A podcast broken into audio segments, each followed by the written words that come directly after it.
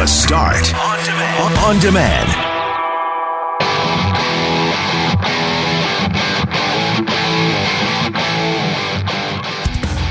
It's cold today, but starting tomorrow, much warmer. The champ is here! Kerri Einarson joins us after winning her second Scotties in a row. Film and TV production almost one year after COVID. What's being made locally? Angus Reid says the NHL's All Canadian division is a hit with fans. How do you feel about the North Division? We've got our weekly visit with Bob Irving and snow shoveling misadventures. I'm Brett McGarry alongside Greg Mackling and Loren McNabb. We are Mackling, McGarry, and McNabb. And this is the Monday, March 1st podcast for the start.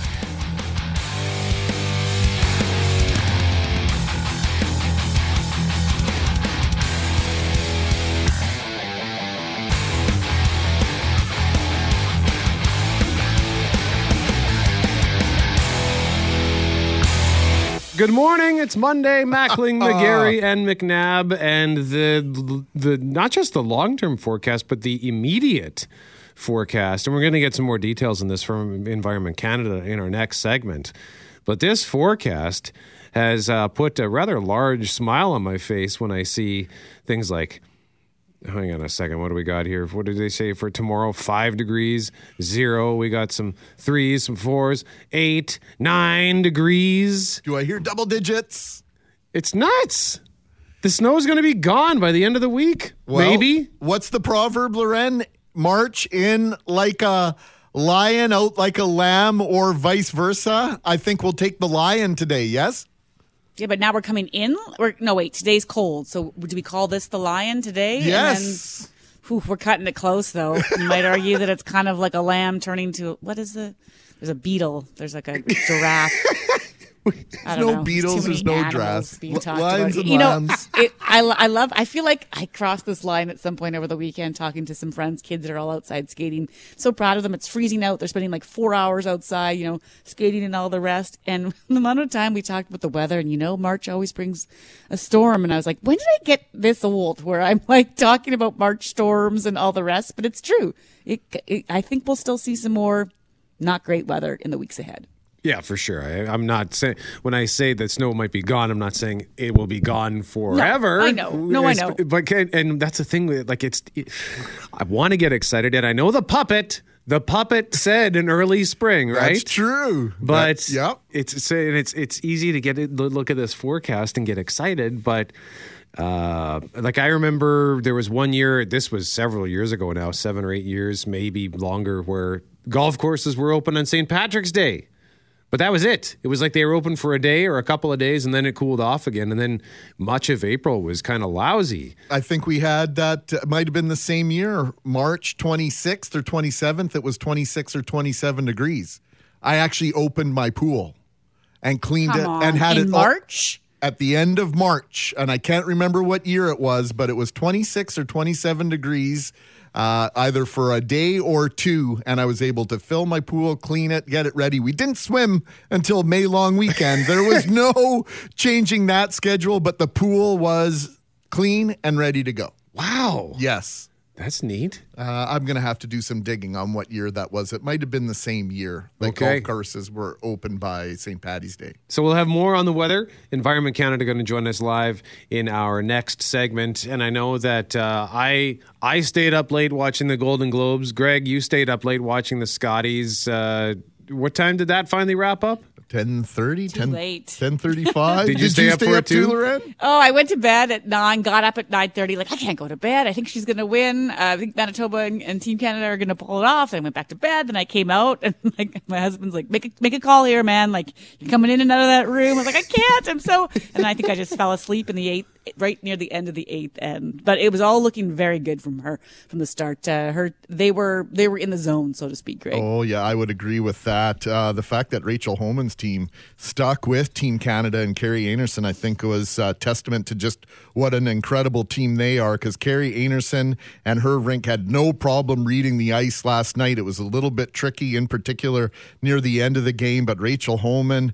Uh, was having great difficulties figuring out weight and where to put the broom down for shots. So it was 10:22 when I texted to the group, "Yay, Kerri!" So yeah, it was up until at least that amount and celebrating a tiny little bit. So we're hoping to speak with some members of the championship team a bit later on at 9:35 and while you were up watching the curling, I stayed up to watch the Golden Globes. I said I'm only going to watch an hour. I'm going to watch 1 hour of the Golden Globes and then I'm going to bed at 8 o'clock, but of course I had to stay up and watch an awards show which largely consisted of shows and movies I've never even heard of. Like this Nomadland that won best drama, never heard of it. And I'm one of the couch potatoes.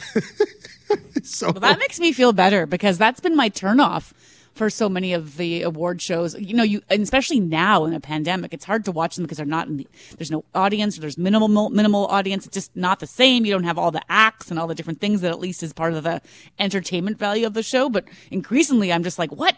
What streaming service don't I have? Like, I can't figure out where these shows are being made and how they're being watched. But man, it goes to show you, Brett, how much content is out there if you who watch more shows than I think anyone I know, and I mean that in a good way, it's part of your job and you like it. If you don't know it, what's that mean for the rest of us? I mean, this was such a bad, like not bad, but this was a tough year for for movies. Yeah. Like they're still releasing movies, but most places theaters aren't available. And where do you even find some of these movies? I am curious. Uh, you know, I am going to look up some of these. Like I think the movie that uh, Chadwick Boseman won for uh, Ma Rainey's Bottom. I think that might be on Netflix. I'm just pulling that up right now. His wife, by the way, gave the speech of the night. Uh, it was so touching, and it was one of those moments where, like, it, it was the it was the show stopping moment where everybody was getting yeah Ma Rainey's Black Bottom. That's on Netflix, but uh, it was everybody was getting played off. The music was blaring like within 10 seconds of them beginning, but she came on and gave such a touching speech. But uh, yeah, most of the stuff, is, there's just too much. Like even Te- uh, Jason Sudeikis won for that Ted Lasso show where he plays a soccer coach and you're, he's a football coach, but he goes over to coach European football. And apparently, it's amazing. He won an award for it, but it's on Apple TV. That's the one big streamer I don't have that I've refused to sign up for because I just I can't sign up for every streaming service. Greg, No, it starts to add up very quickly, doesn't it? In terms of your monthly commitments, if you've already got the cable, you've got the internet that you're paying for, and then you Netflix, Amazon Prime, Disney Plus, Apple TV. There's four services right there, and I don't think any of them are less than eight bucks a month. So it, it's it's uh, a hit to the pocketbook. So you have to be strategic, Loren. But you know, it, uh, talking about it also being a bonus at 7:37, we're going to speak with Kyle Irvin, Irving, sorry, uh, just about local film and TV production here in Manitoba. Because as we're watching more and considering how many services we should be signing up to, so what's being produced right now, and in his opinion, you know, in so many ways, content has never been more the demand for content has never been higher. We're all at home. We're all looking for something to do. We're all ready to. I'll I've, I'll try anything right now. I used to say, "There's no way I'm watching that. No, thank you. I won't do it." Now I'm like, "Sure, I'll give this 15 minutes." No, it's a documentary about honey. Wow, who knew? Honey is very interesting. Like I've been there because you're like, that's where life is right now, and so I'm very fascinated to see how things are going in Manitoba. Film industry is it's a huge part of our economy. It was a growing part until the pandemic. Where are we at right now? Mackling, McGarry, and McNabb. I spent a lot of time on weather apps. I, I don't know if it's just a Winnipeg thing. uh, Whatever. One of them is the Weather Network, and they've always got interesting videos on there to gobble up your time. One such recent video is titled Laugh or Cry. Snowplow destroys teen's work as he watches. It was taken in Noblesville, Indiana, back on uh, February 15th. We see this teenager having just cleared a path on the driveway, standing there proudly looking at his work. And then this plow drives by and rebuilds a wall of snow at the end of the driveway. Disgusted, Kid first just drops the shovel, just in total disbelief. The f- shovel just falls out of his hand to the ground. So he picks up the shovel and then throws it in the snow. And then he picks it up again and throws it again and walks away, all while his dad is filming it and no doubt laughing to himself. So, if you want to see it, by the way, go to our 680 CJOB Instagram. We would love for you to follow us there. It's on our story. Uh, I also tweeted it out at Brett McGarry if you want to follow me on Twitter. And now let's talk snow shoveling misadventures for your chance to win two tickets to the Zoo Lights Festival at Assiniboine Park on until March 28th. We got Jeff Braun here, we got Jeff Fortier, and of course Mackling, McGarry, and McNabb. Jeff Braun, did you ever have to shovel a path all the way out from Altona to Winnipeg? Uh, no, I never had to do anything that dramatic, but uh, I do remember the best one ever was when I was a teenager. uh, big snowfall, and my dad and I were shoveling the driveway, and uh, these neighbor kids that we didn't really like. They're really, I don't, know, I'm not going to get into them. Anyways, one of them comes over to help us shovel, which is really nice. And then his brother soon came over to also help shovel. And as soon as they started shoveling, my dad just said, Oh, I got to go check something inside. And he went inside. And 10 minutes later, he's still not out. So I said, Oh, I got to go see what dad's up to. He's laying down on the couch. And I said, What are you doing, man? He's like, Let them shovel our driveway for us if they're going to do it. so we just sat in there and had some hot chocolate while these other neighbor kids did a half hour's worth of work shoveling our driveway. And right as they were ending, we both went back outside and like, Oh, you guys finished it. All right. Thanks a lot. that was it. It was so awesome. And we, and those guys had no idea that they got played by the Brauns so masterfully as they did. Wow. Never my trust dad's- a Braun. Is that the message here? No, it's not because my dad is not that kind of guy at all. Like that is the one time I saw him do something kind of sneaky like that, and it, it blew my mind. I couldn't believe it. So I was like, "Yeah, I'll do that with you, Dad." it's a father-son bonding moment for us, playing villains of the neighborhood. And did you develop a reputation as being the villains? No, no, no, no. We we got away with it clean, man. That sounds shameless. It sounds like something William H. Macy would do on Shameless. Forte, what about you? Uh, actually, it was the first snow that I had to shovel in my apartment, not in my apartment, on the balcony. Oh no. I, I told Brett the story a couple of weeks ago. um, so it was uh, the first the, the snowfall that we had, the October storm of 2019, and so I didn't really know where to put the snow. So I would shovel and I'd put it into a bucket, and I'd take the bucket and dump it into the bathtub, thinking it's such a great idea. You know, there's gonna be no snow. It's gonna be clean. It's gonna look great. So I finish shoveling the entire balcony and I go into my bathroom and I'm looking at the bathtub and it's completely full of snow. So now I'm going, okay, so uh, got a bathtub full of snow. What do I do? So you know, I turn on the hot water, and honestly, it took probably half an hour, 45 minutes to to get rid of all the snow. And then once the snow is gone, the bathtub is completely dirty. Yeah. So now I got to clean the whole bathtub. So me thinking this is going to take me, you know, a 15 minute job took to be like an hour and a half, two hours. I felt like an idiot, so I don't do that anymore. Now I wait until late at night and I take the snow and I just flick it off the, the balcony when nobody's looking. What I was gonna say, what is it? What are you supposed to do? Wouldn't it just? I mean, I know you don't want to throw it off to maybe not hurt or cover someone below, but that's a lot of balconies in the city. Like, what is the actual? I'm sure there's a bylaw for that that's gonna ticket you if you do it wrong. Yeah, well, now now I, I push to one side of the balcony. You know, leave it there for a couple of days, gets hard, and then I flick it off when nobody's looking. Yeah, they told me it's ice. when I moved into mine, they told me that I'm responsible to clear the snow. And I said, well, where am I supposed to put it? And they didn't really give me an answer on that. I think they just, it was almost like a, like a blind eye situation. I, that's sort of the impression I got. But I haven't had to worry, worry about that. For whatever reason, my balcony seems to be sheltered uh, from snow. So there was just like a, a half a centimeter maybe uh, over the weekend. What about you, Mackling? Oh gosh, back I think it was the winters of 2009, 2010. I actually cleared snow uh, to help pay the bills. So I'd get up in the middle of the night, did some uh, customers with uh, big parking lots had a truck with a plow on it, and then would after the sun came up would go and do some driveways and whatnot. Well, I was also doing radio at the same time, and one Friday night I left the house at 8 p.m. And at 8 a.m., I was hung up on a snowbank and I had to be here for 11 o'clock. We're to pull apart to our studios to do a show at noon. And I thought I was going to be late because I couldn't find a tow truck to come and pull me out. And so I ended up running into the into the radio station about 11:30 and my get up that I would wear for going out to clear snow. I had my big boots and my snowmobile suit and everything that I needed. And uh, that was the only time I was almost late for work because I was clearing snow. And Loren? Oh well, I, you know, my the memory that always stands out is that most kids dream of that snow day, right? Which was super rare when we when we were younger. I don't know how often it was canceled in terms of uh, cold, but you wouldn't be able to get the buses down the down the lanes or certain highways because of snow. Except for we were on a farm, and of course, there's always some sort of instrument for that. And you just as you were listening to the radio, be like, "Yes, snow day!" You'd hear the rev of a tractor. And there comes Dad with the plow on the end of the tractor, scraping the lane. You'd be like, "No!" Why are you clearing the lane? And then he'd just say, hop in. You're going to school. And sometimes it was by tractor and you'd be so, you're like, no one is going to be there, dad. Like there's going to be eight kids there. Well, you'll be one of them. So there you were, just annoyed that he had too many, too many ways to get the snow uh, cleared for you rather than just leave it. Like just let us be, you know?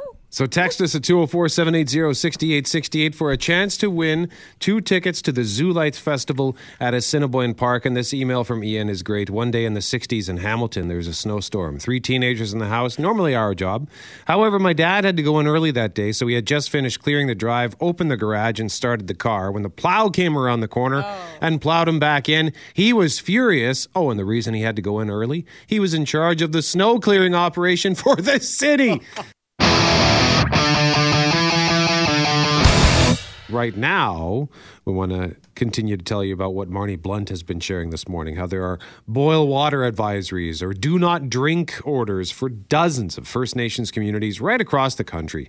And while the federal government has poured millions into the issue, many Canadians are still unable to drink what is coming out of their taps. Or in the case of what Marney Blunt's been talking about, they also fear what's coming out of their taps, even with assurances that things might be okay. And so we're going to share a bit more of her story in a moment. But first, we want to talk about what this investigation has brought because the Southern Chiefs organization, which represents close to three dozen Manitoba First Nation communities, it's now calling for an inquiry into how the federal government has been handing out these major infrastructure projects and reviewing them because there has been this joint investigation by Global News, APTN, and the Institute for Investigative Journalism. And it's found a number of examples where First Nations said they were forced to select the lowest bidder for their water projects. They got little saying what was going on. And, and since then, they've had to deal with cost overruns, delays, maybe shoddy infrastructure, and in some cases, racism. The fact is that until First Nations are in control of their own futures, as it relates to planning around water and just infrastructure overall, whether it's housing, school systems, recreational facilities, you're not going to get a return on investment that you should all infrastructure. The Southern Chiefs organization proposed its own regional water authority, but says federal officials have not offered them much support. We don't even have the funding in the bank yet. We have on paper, we are committed to working with you. That's what we have. That there are project plans. Indigenous Services Minister Marc Miller disputes evidence and testimony uncovered by Global News and its partners about the harm caused by the department's low bid policy. There is a value for money proposition in any procurement process that follows best industry practices. But this isn't about going with the cheap option. Uh, it's going with the option that suits the First Nation. At the same time, the minister admits federal policies are rooted in racism and need to be changed, but he doesn't know how long this will take. Krista Hessey, Global News. So, throughout the day, you'll be hearing more about the issue on Hollow Water First Nation. It rests on the east side of Lake Winnipeg, about 217 kilometers north of Winnipeg. About three years ago, the federal government invested $9.5 million to upgrade its water plant. While most homes, including the school, were connected to the main water line, about 50 homes still have to rely on cisterns or holding tanks. Lisa Raven says hers hasn't been cleaned in years and she refuses to drink water from it. I think in Hollow Water, you'd be hard pressed to find somebody who actually drinks the water because they're choosing to drink the water, not because they have to. You know, going to buy water is a choice, you know, and um, whereas, you know, for us, it's it's a way of survival. because who's going to want to, you know, I mean, I, I certainly don't want to drink uh, the water that's in our holding tank. I don't even give like our dogs. So that was Lisa Raven saying she doesn't even give their dog that water because she's so concerned. And we know there are many communities on in First Nations as well as maybe even rural communities where cisterns are, are pretty common. But research does show that they are at higher risk of developing bacterial toxins if they're not cleaned properly. And as part of this series that Global News has been working on, uh, we also spoke to Shirley Thompson, who is a professor at the Natural Resources Institute at the U of M. She's an assistant professor. And she says they not only need regular inspections, these cisterns, but they need cleaning. And as far as she can she's concerned, that's not really happening. This is a cost effective measure for government in the short term, but the long term costs are enormous in health impacts, in bacterial, in uh, viral infections can read more at cjob.com, globalnews.ca slash Winnipeg. We've linked the story to our 680 CJOB Instagram story if you want to find it there. And of course, Global's Marney Blunt will have more on the news tonight, Loren, at 6. Yeah, and I think this is all, you know, it's it's a good read for all of us to talk about how this is happening because there's a process accu- accusation here, Greg, in terms of the process for these low bids and how that system may, uh, we heard last week, you know, may have some, be deeply rooted in racism in some cases. And, and so that's been problematic. Uh, when you hear that the government might say that boil water advisories have been lifted in communities, but not everybody is drinking that water. We should be asking questions about that. And then overall, still, here we are, 2021. There's a promise to eradicate this problem in this country.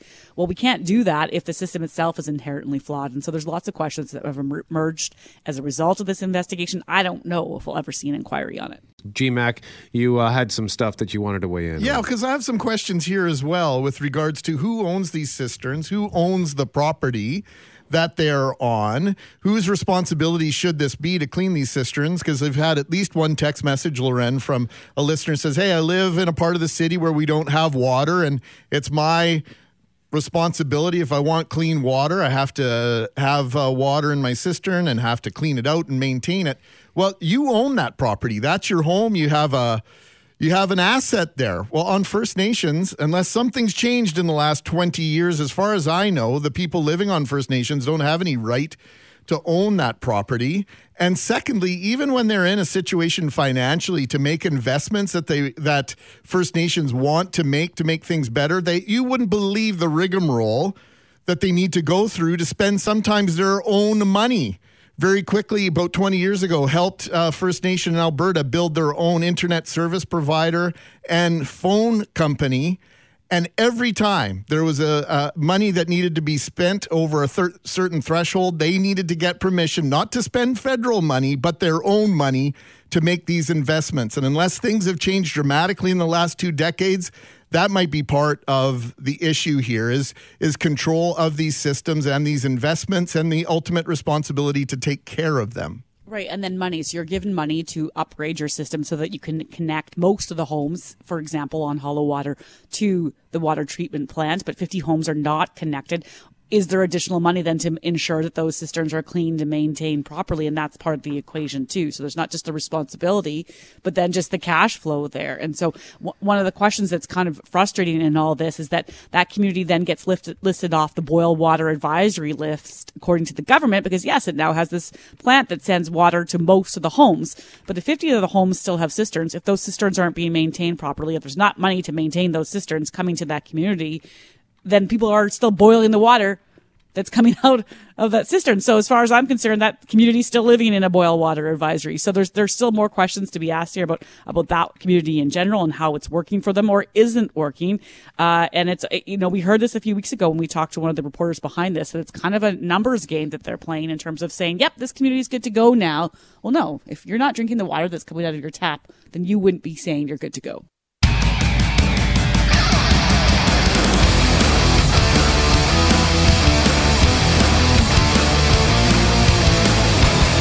Mackling, McGarry, and McNabb, the keys to the game. Jets back in action tonight, so we'll have the keys to the game coming up for you just after 8.10 with Cameron Poitras. And Bob Irving joins us at 8.37 for our weekly visit to look at the weekend that was in sports, which included, of course, the big win for Kerri Einarson at the Scotties. Question of the day at cjob.com is brought to you by Credit Aid, helping Manitobans get out of debt since 1992. Visit creditaid.ca, call 204 987 6890.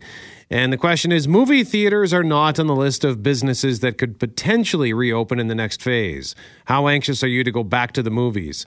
82% said, I've adapted to home entertainment. I will probably go less.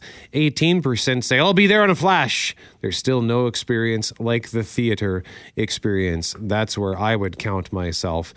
But as it pertains to the Golden Globes, you know, the Golden Globes were last night, and I'm one of the couch potatoes. Me and Jeff Braun, Saturdays at noon, Sundays at 6 weekly podcast. We watch a lot of TV. We watch a fair amount of movies, but we're it's a side thing, so it's more of a, a hobby. But we do watch a lot of stuff. I'm watching the Golden Globes last night. I see this movie called Nomadland wins Best Drama, and I know it's been a weird year for movies, but even I've never heard of Nomadland. I haven't heard of half of the stuff that was nominated, and that's kind of become like an increasing thing with these award shows. Whereas much as I try to keep up on, it's just impossible to keep up with all the TV shows and all the movies out there because there's just so much content to consume. Greg, Yeah, and this is a good clearinghouse. I think a good opportunity to watch these award shows and maybe build a to watch list. And I think that's what they're hoping you will do. After nine, we're going to speak with Global's national online supervisor Chris Jancelewicz uh, for to talk about this and and some of the big winners at the Golden Globes. But whether you watch that award show or not, odds are you're watching more TV and movies perhaps than ever. But for sure this year, right, Loren? Oh, I think that would go for so many of us. I, I get that screen count on my phone about how many hours I've spent on my phone, and some of that's work, but some of that is just scrolling through different shows and whatnots, right? And so we're all looking for ways to be entertained. The demand for new and more importantly, original content is huge. And for local producers here in Manitoba, there's opportunity to be had for sure. But of course, there's also this pandemic and obvious challenges. In fact, Manitoba was the only province to shut the film industry down twice as part of its restrictions in the past year as we speak, production companies are able to get things going once again. Kyle Irving is our guest this morning. He's a partner with Eagle Vision, which currently has three shows in various stages of production. Good morning, Kyle. Hey, good morning. Thanks for having me. Well, thanks for waking up early. I don't know if you stayed up late to watch curling or Golden Globes or none of the above, but uh, I know you've had you've had some ups and downs over the past three months. Tell us what what have you been able to do in terms of production uh, in these current round of restrictions? Well, you know, we had uh, we had, I think, an instrumental role in, in helping to to design the back to work safely um, guidelines that the entire industry followed, and and that allowed uh, the provincial government to open our industry back up. So. Uh, back in 2020, um, in late August, we started production on our series Burden of Truth season four, and we also were lucky enough to produce a feature film that'll be out next year. And and so we almost did 100 days of shooting during the pandemic, which was terrific because you know those are important shows for us, and um, we delivered on both of them. Now we were in final stages on both shows when the second shutdown happened. And fortunately, we were able to get an exception to finish those shows. Had we not, it would have been disastrous. Uh, but all things considered, uh, during 2020, uh, we fared fairly well and, and have been able to finish those two shows. And now the industry is reopening again, and um, we had you know several things waiting to go, and and, and we've uh, ignited those projects, and they're off and running now. What are you hearing from U.S. and other like offshore productions when it comes to returning to Manitoba to film here? Well, we're we're lucky because you know principally our our uh, business model is to do Canadian content productions and to do stuff that we develop internally at Eagle Vision. But a huge part of the industry here for Manitoba is tied to the service production industry and, the shows that come in from away, be it from the United States or other offshore uh, com- uh, countries. And I mean, the, the appeal for them coming to Canada is you know multi-tiered. It's uh, it's you know the quality of the crew the locations the accessibility and of course the tax credits. Um, and and historically a huge draw has been the Canadian dollar's value against foreign currencies. So right now that part of the business is really challenged because we were shut down twice and the only province to do so in Canada. And so if you're uh, a foreign investor looking at Manitoba as a potential destination for content, um, it, you have to take pause in making that decision because when you look at the other regions that didn't shut down, British Columbia is booming right now, uh, more production than they've ever seen historically ever before. We're talking about, you know, 70 shows shooting there right now, two billion dollars in production. Uh, Toronto booming like never before, uh, tons of shows there you know some of the big American series and and and and big blockbuster films are all shot there. Um, Alberta's thriving. They actually you know ran some marketing campaigns to suggest that you know the pandemic's happening, but we're still open for business.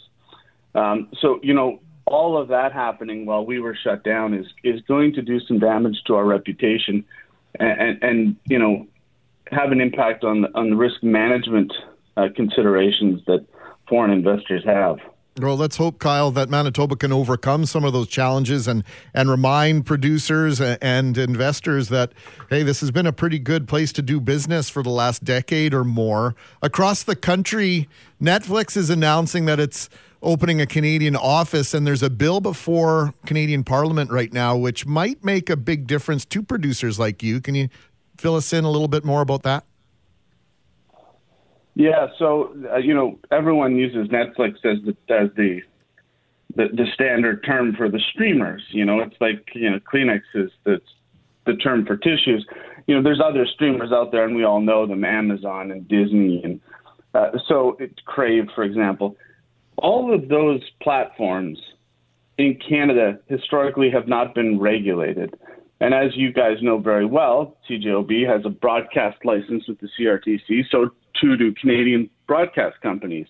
And so there's an obligation uh, for CJOB, for CBC, for CTV, for anyone who has one of those licenses. There's an obligation to adhere to certain terms that are regulated by the government.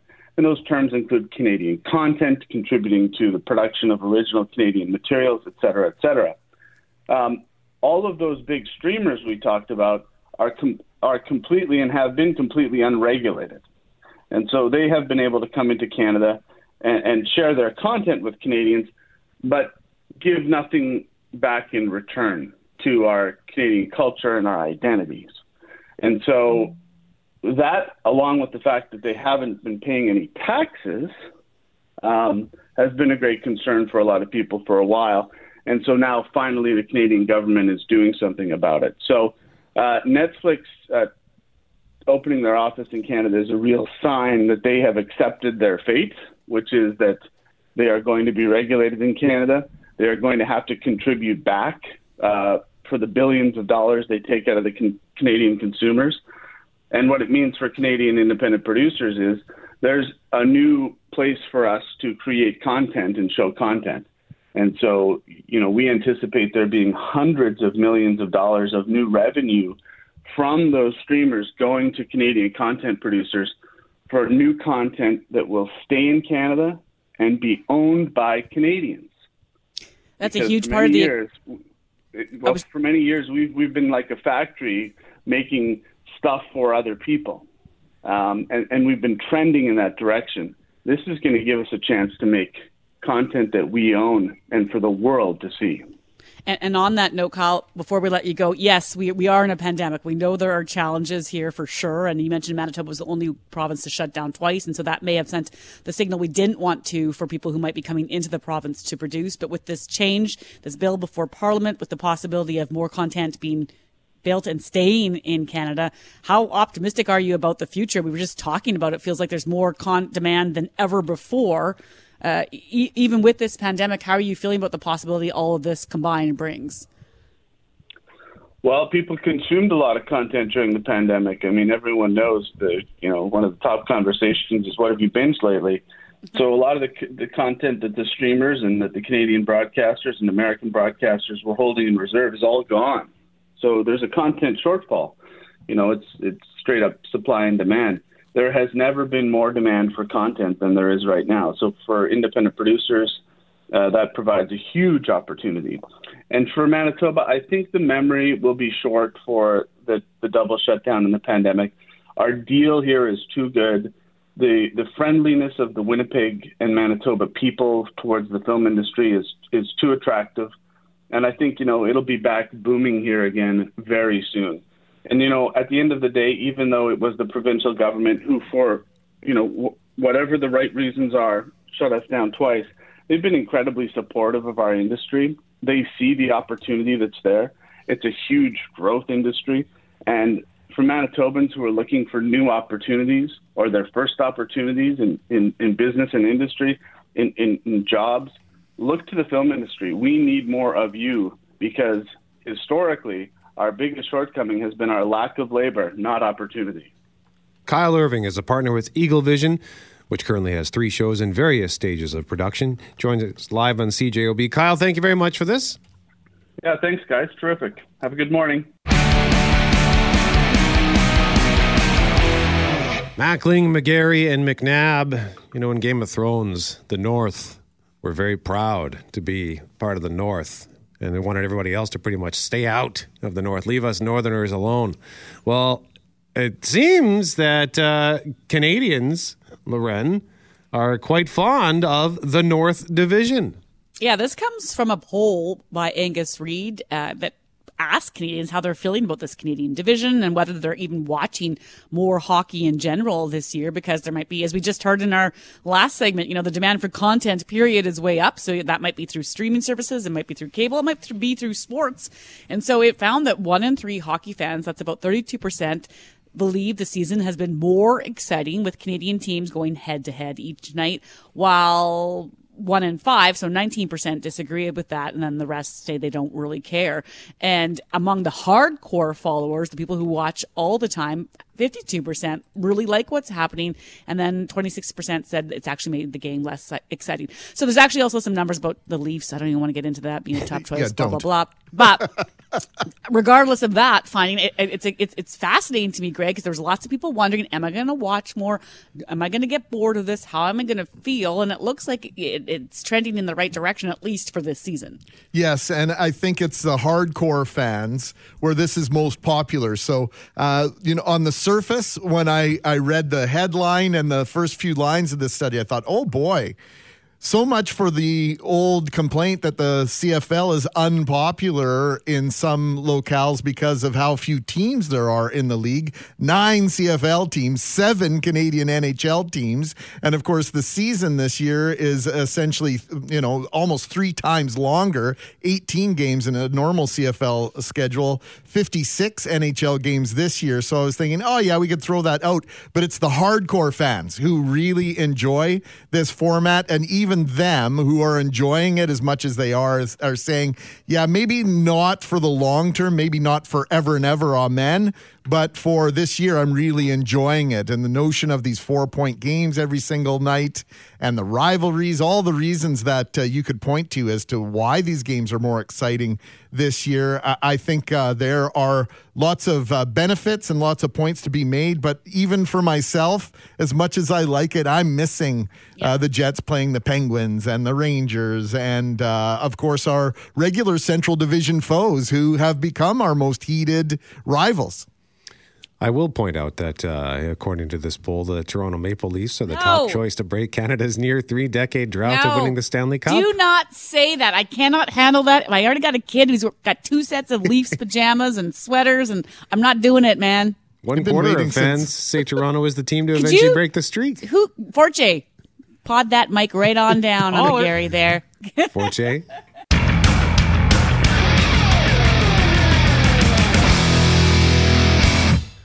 Mackling, McGarry, and McNabb. GMAC, you just said to me, okay, I'm going to try something I haven't tried yet since we moved downtown to the 30th floor here. You made it. I made it. I was low on fuel. I was sort of feeling like I wasn't going to get through the morning, staying up late to watch a certain sporting event. So there is a Tim Hortons in the bottom of the Richardson building.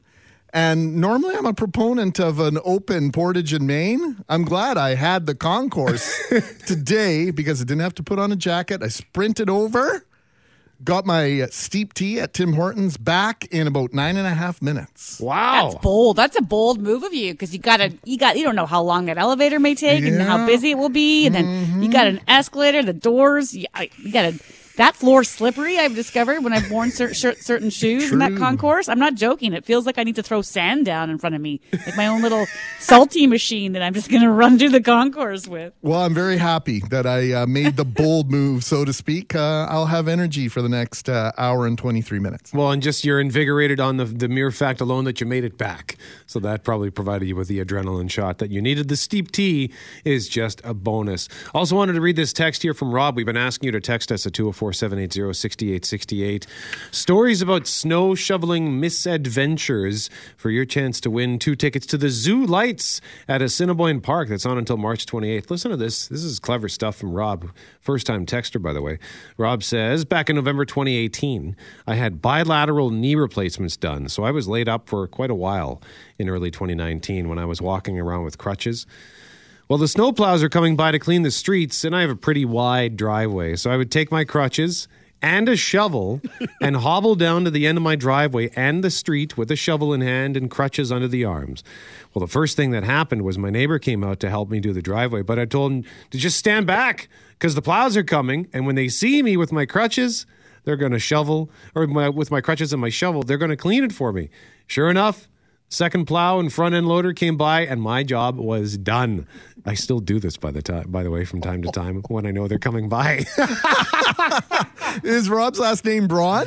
No. Based on that story we heard from Jeff Braun a couple of hours ago. Very crafty. Is that the right word there, Loren? I think so. A little. I think that's pretty clever. Yeah, clever, crafty. Although, Rob, we do need to give you a heads up that one of our most loyal listeners, Eve, uh, is often behind the wheel of such a plow. So the gig may be up. Hopefully, we haven't outed you here, Rob. But thanks for sharing your story. That's a contender for the winner. So we'll you have till until nine fifteen to get those stories in. In the meantime, it was the perfect way to end ten days where at least one Manitoba curling team played in every single draw of the Scotties Tournament of Hearts in Calgary. Five Manitoba teams began the championships, Manitoba based teams, and in the end, it was a Manitoba team coming out on top in the immortal words of Cactus Jack Wells. Well, it turned out nice again. Yes, and I would say another legendary CJOB voice would have been glowing today. Bob Picken, who was synonymous with curling reports and play by play on this radio station for decades, would have been delighted to tell us that Gimli's Kerri Einarson and her rank claimed their second consecutive national curling championship with a 9 7 win over Rachel Homan of Ontario. Let me give you some uh, boasting uh, facts here, some reasons to brag. It is the eighth title for a Manitoba based team since 2005 and the 10th for a Manitoba born skip in that same time frame. Jennifer Jones, of course, won as Team Manitoba in 2005, 2008, 2015, and 18, and as Team Canada in 2009 and 10. Chelsea Carey skipped on behalf of Tracy Fleury this week, won with Team Alberta in 2016 and 2019. All that said, Loren, it is Kerri Einarson who is once again on top of the women's curling world. Yes, and I'm assuming that they're sleeping now, or I don't know how late you can stay up when you're in that kind of bubble that they were in, but no doubt they were at least celebrating in their hotel and their rooms. And we're hoping to speak with the champs in about an hour from now. We're working on that. But in the meantime, Bob Irving joins us to discuss this and, of course, other sports happenings from the weekend. Good morning, Bob. Good morning, you guys. Well, I, I have to say, I, I struggled so long to stay awake to watch that game last night, but was so pleased to see the results in the end. Quite the clinic by Einarson last night. Yeah, you know, it's funny. Uh, I watch a lot of sporting events, and, and the only ones I really get nervous watching are these curling events where I'm cheering for a Manitoba team to win a national championship. And I was at the edge of my seat last night because Einarson was in control of that game. Uh, and then the Ontario team, Rachel Homan, stole two in the ninth end to tie the game. And you're thinking, oh my goodness, they're going to find a way to come out on the short end of this. But they made some great shots in the tenth end and and walked away with the victory. They're really an outstanding team. You know, they were the Canadian champs last year. They were among the favorites and near the top of the list going into the Scotties this year. They're just so solid from top to bottom. The interesting thing about them, and it always has been, and people who follow curling know this, the four members of their team were all former skips. Uh, Val Sweeting, Shannon Birchard, and Briane Meilleur all skipped their own teams, and then the four of them decided to get together and form this unique team, an all skip team, as they call it.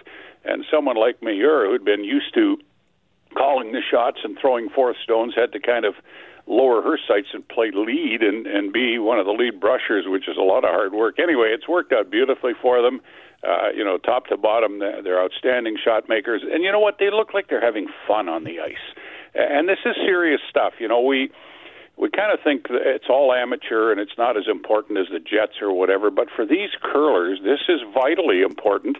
They won a hundred thousand dollars with that victory last night, and yet as they play this Einarson team, you know they're able to laugh and joke around, and so they're just a joy to watch. And I was I was very happy for them.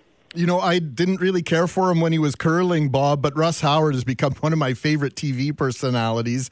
The way he uh, comment, commentates on the curling uh, is absolutely fantastic. Along with Cheryl Bernard, they're outstanding and giving some insight to the game. And really, I would think it was after the sixth uh, end that Russ said, It's unbelievable that this is even still a game because of how dominant Kerri Einarson had been in that early part of the game. And it wasn't until that steal late that you even had any question who was going to win.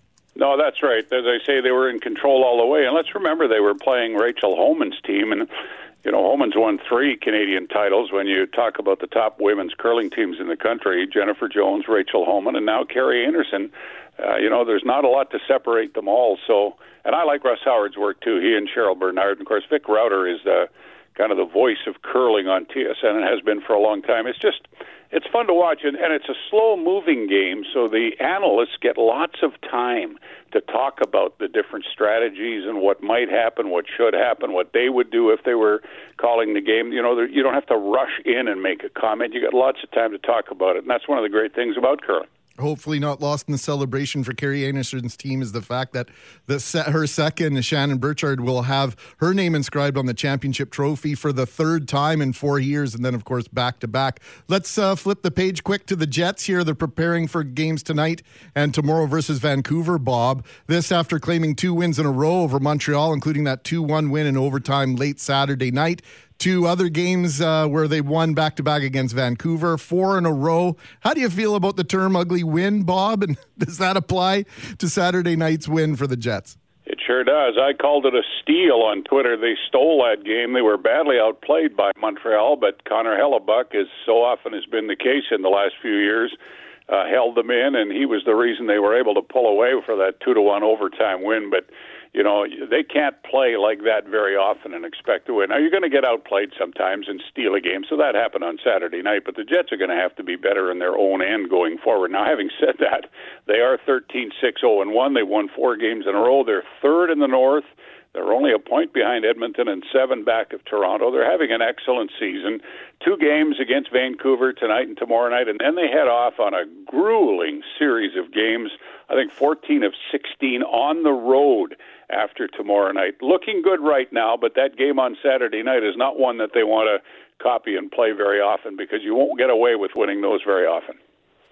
Meanwhile, it was a final round full of red shirts yesterday at the W World Golf Championship Workday Championship, uh, Florida. Tribute to Tiger Woods and his tradition of wearing red on Sundays. Uh, Collin Morikawa claimed the championship as he continues to do some Tiger Woods esque things on the PGA Tour.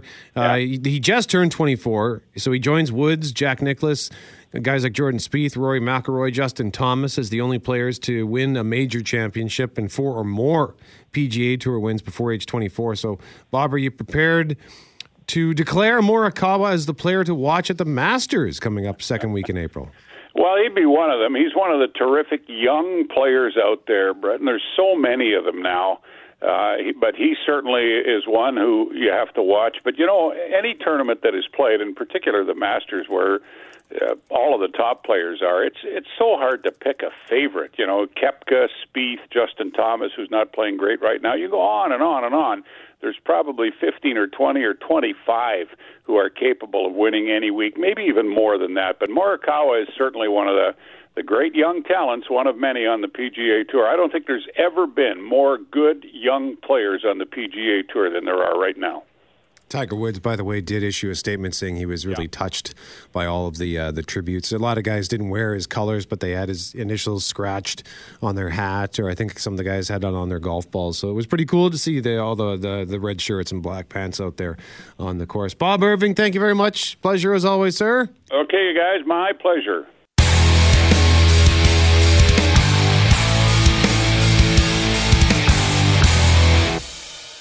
Course, Manitoba announced last week, the province announced that they are looking at further loosening of coronavirus public health orders. They are asking for your feedback at engagemb.ca. You've got until 9 a.m., by the way, to fill out the latest survey. GMAC, have you t- done the survey yet?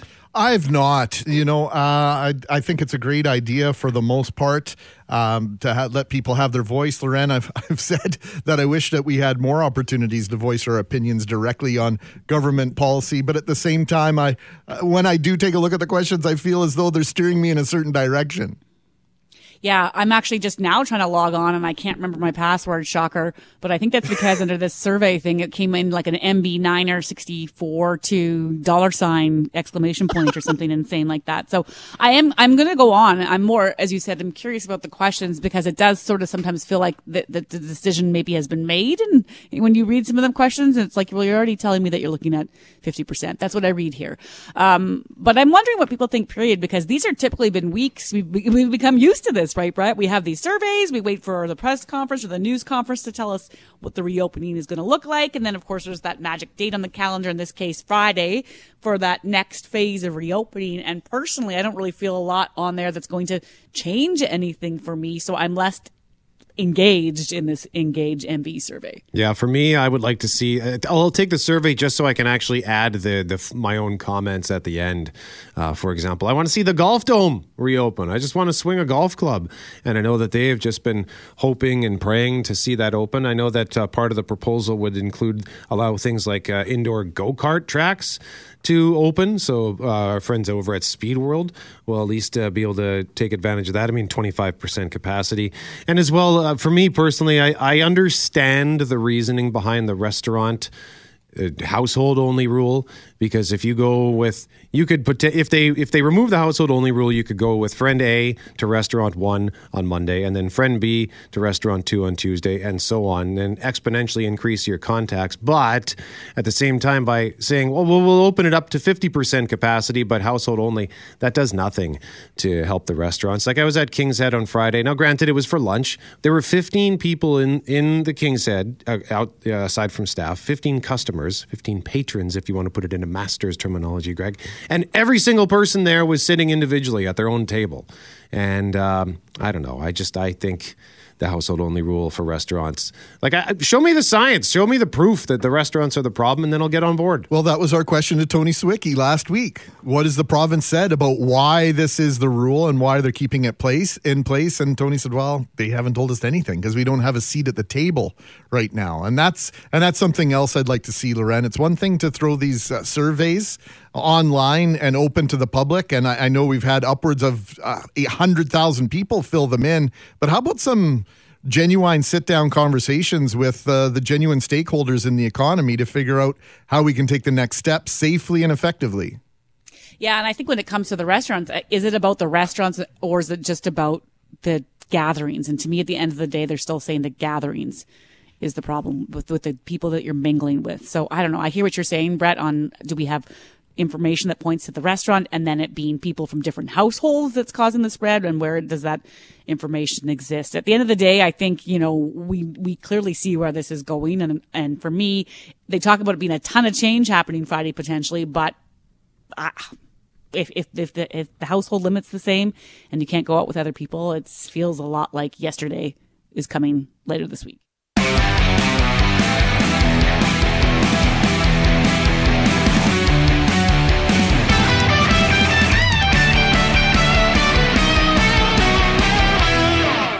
Snow shoveling misadventure texts for a chance to win two tickets to the Zoo Lights at Assiniboine Park. We got three text messages here, two runners up, and a winner. Greg, start us off with Perry. You betcha. Well, my snowplow story goes like this. When I was about 12 years old, I just finished cleaning the sidewalk to the street. I looked down the street to see the graders coming and stood there and watched my masterpiece get filled in.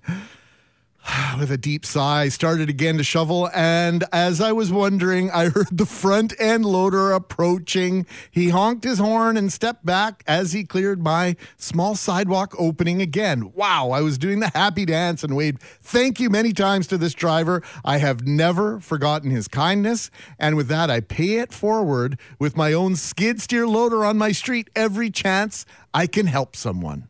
Right on, Perry. That's very thoughtful of you. Rob has uh, this is uh, one of our runner-ups as well. Rob says I had a mishap with a mother-in-law in snow. We were we were planning on a nice brunch with my wife's mother on a Saturday.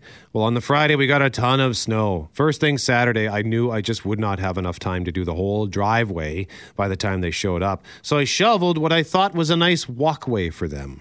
Well, they showed up. My wife opened the door for them. I was just inside, covered in snow, taking my stuff off around the corner and I heard her say, Where is that useless man who couldn't shovel the driveway for us? Oh boy. Well, I came came from around the corner, still covered in snow, and just said, Now you can leave. So the monster in law left. My wife was shocked and said, Wow, that was mean of her. So, Rob, that's a great story. But, Loren, we have another Rob who is our winner. Yeah, last week it was the Shirleys, I think, and this week we've got the Robs. He writes to say in November 2018, I had a bilateral bilateral knee replacement done. Laid up for quite a while.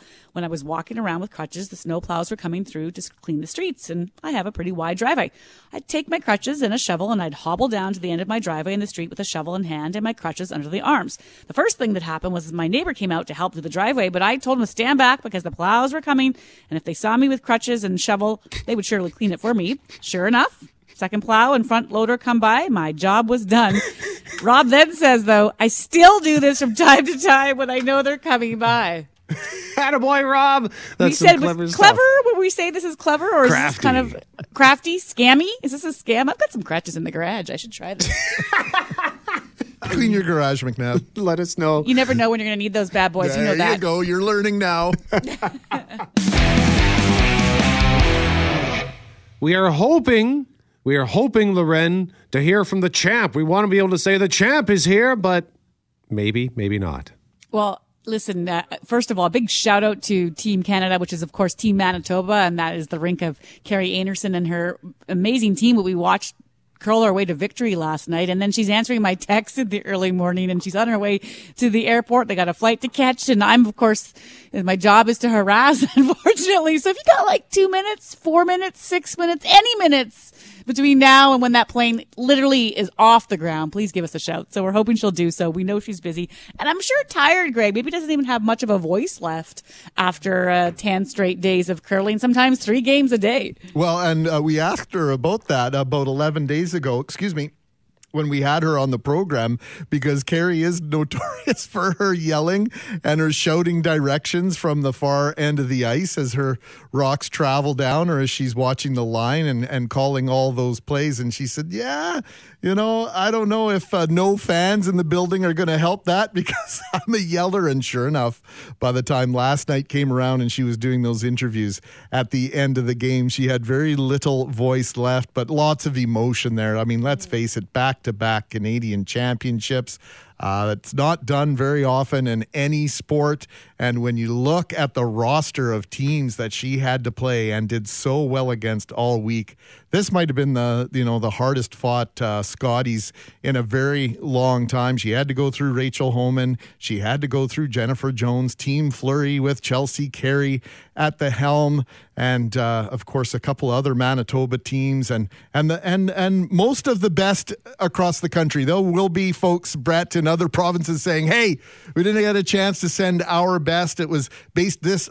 on this, that, and the other in terms of standings in the on the Bonspiel circuit over the last couple of years. But it was just a joy to watch and and just I think you mentioned it this morning, Loren. Just how and Bob Irving definitely mentioned it. Just how happy and the disposition of Team Einarson when they're on the ice. There's something special about that. They they laugh, they celebrate, uh, even in the midst of of attempting very difficult shots, made or missed. th- There's um, a very likable side to them. there's a lesson there for us. I think when you watch how athletes react to things and, and you always think, how am I going to be in that moment? Right? Does my back get all up? Am I all upset at myself? Am I frowning? And, and they're, first of all, all these curlers are obviously they're on camera, but then they're all mic'd. And I think my, like you do not want to have a mic on me. I mean, here I am. This is my job. Do you know how people have said to me, how are you not fired already with the things that come out of your mouth in terms of just like bad words, Brett? Right? And so there you are on the ice. My God. Can you imagine in, in golf if someone threw a mic on you? Oh gosh, uh, I, I I would be locked up I would be thrown locked up and the key would be thrown away. I am so hard on myself. And pro golfers get into trouble for this. Justin Thomas, I guess it was about a month ago. He is uh, he's a good golfer and he's a good guy, but he's pretty you know he's like many golfers. He's hard on himself and he curses himself when he misses a putt.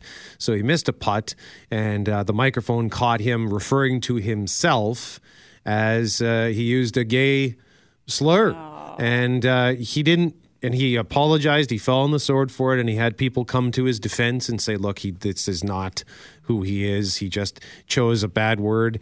Uh, but it happens, right? Like, so you got to be careful when you're an athlete, uh, pro is a professional athlete, that um, because the microphone is ever near. But when they're actually mic'd, I think actually it would be easier if you are mic'd that's different than than being in the, the vicinity of a microphone and not because you might not be conscious of the fact. Like if you have a microphone on your person, like I remember, for example, this was oh gosh, this would have been 12, 13, 14 years ago. The you know the Easter Seals drop zone thing where they rappel down the side of the mm-hmm. building. Yeah. Well, I I did it live mic'd on Charles Adler's show Oh, between nine and noon. Yeah. So the engineer Mike helped rig me up uh, with a microphone, and then I rappelled down the side of this building on the air, live on CJOB. No delay. No delay. Oh my word. Well, maybe there was a delay, but I fell off of the building. The first the first year I did it, they said, "Are you ready for some more slack?" I said, "Yep." This was uh, on the uh, the Royal Bank building across the street on Portage, the white one. And as soon as they gave me some slack, I just toppled over, and my my butt hit the side of the building. And of course, in any other circumstance, my first word out of the first word out out of my mouth would have been something likely starting with the letter F.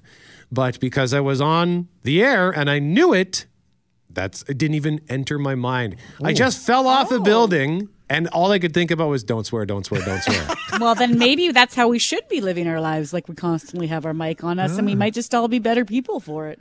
Well, that's one of the things we remind our kids, I know, is that uh, don't send out a tweet, don't type anything, don't text anything that you don't want to live forever. And I think the older you are, the tougher it is to wrap your head around that notion of that living forever. The kids seem to be getting it, but you still catch them doing things you shouldn't. I can't believe you managed to stifle or redirect your brain to a more polite word. I would have been in really big trouble. I think it just came out like, whoa. And uh, I had to, and then it was, uh, I'm upside down. I'm upside down. My, my mom was down on the street watching. She was panicking. Uh, my, my legs are pointing up in the air. Makes It was like so a, much better that your mom. That is cute. She came down. I, well, if he's gonna die, I guess I might as well be there for that. Brett doing his own play by play, like totally immersed. Uh, how would it be if we had Blake Wheeler all mic'd up and he's like, I'm going down the left wing. I'm gonna I'm looking for Scheifele. Where are you, Scheifele? that would be fun. I think that would be fantastic. that would be an never gonna extra happen. layer of immersion. I often that. thought it would be better if we just all did life like we were curling. Just a yes, yes, no, no, no, yes, go, go. hard. Every inch, every inch. Oh, it was so exciting. And of course, Jennifer Jones was in the tiebreaker game on mm-hmm. Sunday morning, and she was in control of that game against Laura Walker of Alberta for the most part, and then just sort of. You know, I don't want to say she fell apart down the stretch, but the scoreboard would indicate that. I mean, Jennifer Jones, one of the, if not the greatest uh, Manitoba curler of all time. She's in the top two or three, men or women. And so it's been a long, it was a long week for everyone in that extra game. But you know, Jackie was like, Oh, I'm upset. I'm disappointed. I'm like, Hold on here. Jennifer Jones, A, owes nothing to anybody. She's, it's not like she's uh, a, an athlete. Uh, in the same sense that Blake Wheeler or Adam Bighill or some of these uh, the bigger names, Andrew Harris in Winnipeg sports, she's out there. She's representing her team. Yes, she's wearing a Manitoba Bison on her back, but I, I, I was just disappointed for her. Yes, I want her to win so badly in all the Manitoba teams, but uh, to me, you can't get mad at them for losing. I think you can only do is be disappointed in the fact that they they lost and disappointed for them. I think there's a different mindset when you're when you're cheering for for the curling teams versus the pro teams. Oh, I see. So you're making a, a the curling versus like the professional million dollar paid athletes because I would argue that Jennifer's name would be bigger than both those names you mentioned for many Manitobans if they saw her. She might get uh, oh. I think for many autographs no matter where she goes. But I hear what you're you're talking more just about on a paid sense. Like she's not she doesn't, she doesn't get paid the amount to put up with any sort of anger or abuse from fans right, compared to right, and she, she doesn't market herself as "We are Winnipeg" or "For the Right. W." Right, that that's that's a very um, individual pursuit, and yeah, to be mad at her for losing the same, way you get mad at a at a at a bomber loss or a Jets loss. I don't know. There's a line there for me, and uh, it just uh, it's such an incredible sport. Uh, is, could it be the most perfect TV sport? It's just fantastic for television in my mind. Oh, that's an interesting question. Because I prefer curling on TV far more than I do going to watch it in person. Real Mm. okay. Oh yeah, it's not even close in my mind. Mhm. It, I do like going in person because of you know if it's the Brier, the Brier Patch, and or the beer gardens, but that's not what you're asking right now. no. So I think yeah, because there's a couple things at play. You're it, the ups and downs of every game make it really fun to watch. It can be you can. It's not like you're, you're you are screaming at your TV, but it can also be relaxing depending on the game in terms of watching. They can show you multiple games, right? They do a split screen and show you what's going on on sheet two or three or four. Um, plus you can have the whole, like you can, it's the, it to me, I last, I'm a terrible curler and I, but I love being like, oh, I don't know. I don't know Second guessing those shots. I mean, I would go for the takeout here. It looks like the stick and roll. I, I mean, go for it if you want, Kerri, but, uh, Yeah, I think that's one of the beauties of the sport watching on TV, the strategies involved. And I was commenting earl- earlier how good uh, Cheryl Bernard and Russ Howard are, uh, along with Vic Rauter, who's more the play by play guy, but just how they get inside. And the saying that I love, Brett, is, is they ask the question, Would you ever? and they then they throw it out. Would you ever consider going here instead of there? And then it's point counterpoint as to why I would never do that, or maybe why I would, and just the whole ability to dissect the shot and the strategy before it takes place. There's really not a lot of sports where where that's the case, where you can play along like that. it's like John King on election night on CNN. It is, this but- happens. but. This could go over here. Let's draw in an arrow. Nope. Let's erase that arrow. Put in another. Let's go to Georgia now.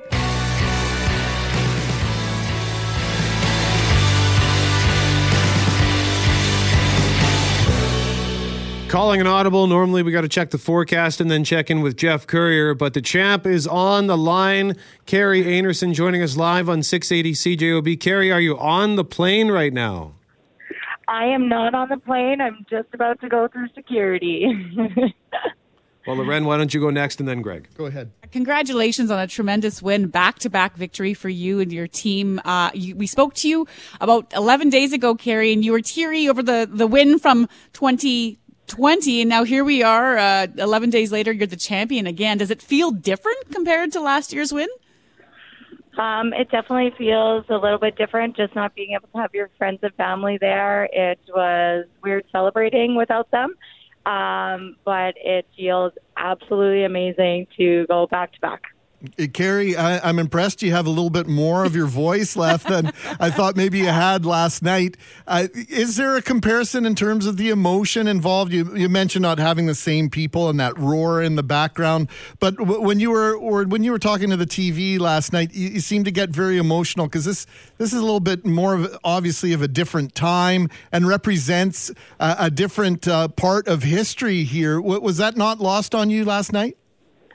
Yeah, it was pretty emotional last night. This is something that hasn't happened since 2014 when Rachel Homan uh, repeated. So it uh, was something that we were really wanting to do. So um, yeah, we just oh, we just played absolutely amazing, and I'm so proud of my teammates and uh, for persevering and pushing through all the challenges that we've had in this last uh, year and a bit.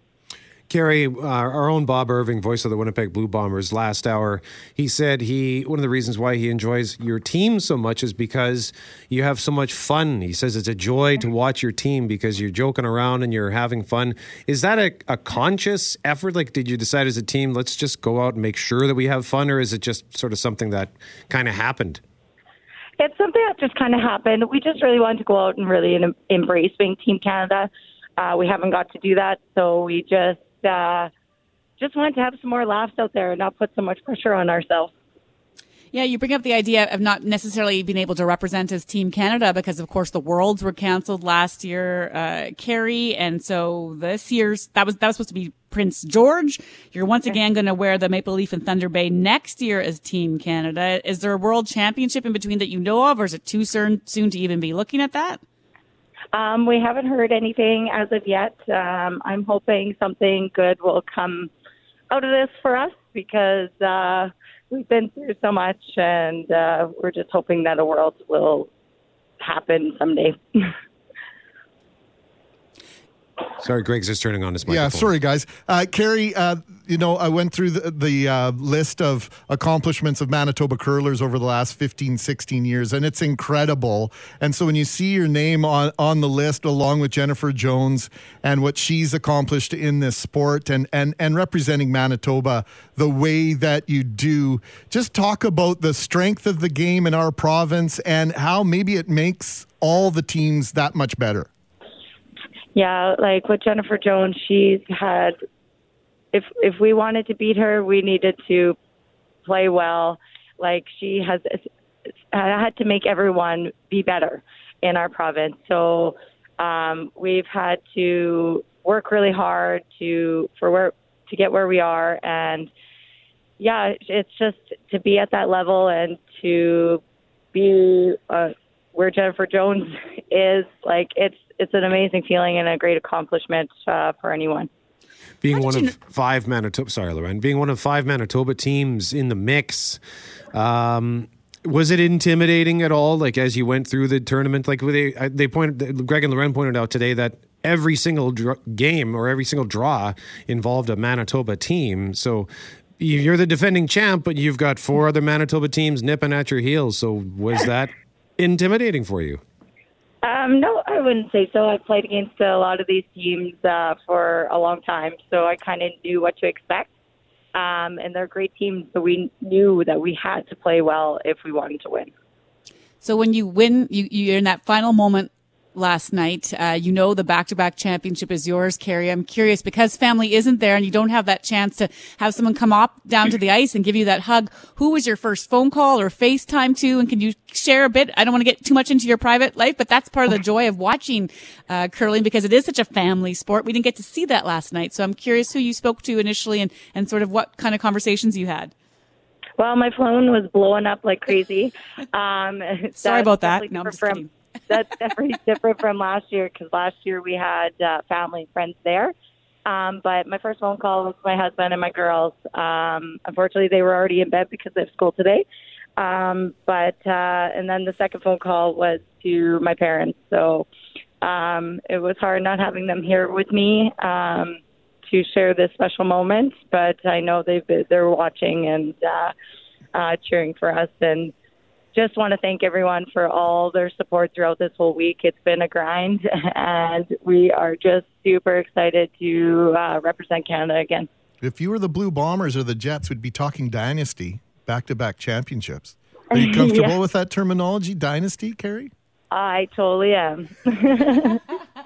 well, Kerri Einarson, congratulations. Thank you so much for joining us. Uh, and uh, yeah, just a way to cap off the week yesterday with uh, uh, Uh, spectacular championship. Congrats. Thank you so much. Kerri Einarson joining us live on 680 CJOB, getting ready to get on a plane after claiming victory at the Scotties Tournament of Hearts. This segment, by the way, is brought to you by Polo Park Hearing Center, your locally owned family run hearing specialist, conveniently located in the lower level at Polo Park. Reminder that Premier Brian Pallister is going to be speaking at 11 this morning on uh, the Bipole 3 uh, review, along with the. Uh, Oh shoot! I'm sorry. Crowns minister. Thank you. Yes, I was trying to remember which minister is he talking. about? yeah, there's been a hey, there's been a lot of news releases. There's been a lot of conversations. Yeah, Jeff Wharton and the, and Brian Pallister they'll talk at 11, and of course, I think you mentioned the update as always this today. That's right, 12:30 with Dr. Brent Roussin, and if you want to fill out that Engage MB survey, that's available until 9 tomorrow. EngageMB.ca. That's all the time we've got. GMAC, have yourself a good Monday hopefully Tuesday isn't as bad as I've already got. Is. I've already got a lozenge in my uh, mouth. oh no! Have a great day, you guys. Loren, enjoy the rest of your day. Thanks, buddy. Last cold day. Are you going to get out on a rink somewhere? I'm going out for a walk, and after I have some work training, some sort of acronym training or something like that coming up shortly, and then yeah, I'm heading out. I've been committed to a daily walk with my friend, and uh, she's already texted. She texts every morning. You ready? And I always just sigh audibly into the phone. But yes, Hey, thanks for listening to the Start Podcast. We are available on Apple Podcast, Google Podcast, wherever you find your favorite podcasts. Subscribe now and never miss an episode. And if you like what you hear, rate the show, tell us what you think. And hey, even tell a friend about the podcast. Be sure to follow us on Twitter and Instagram. Greg is at GMACWPG, that's G M A C K WPG. I am at Brett McGarry, B R E T T M E G A R R Y. And Loren on Twitter is at McNab on Global and on Instagram at McNab on CJOB. Talk soon.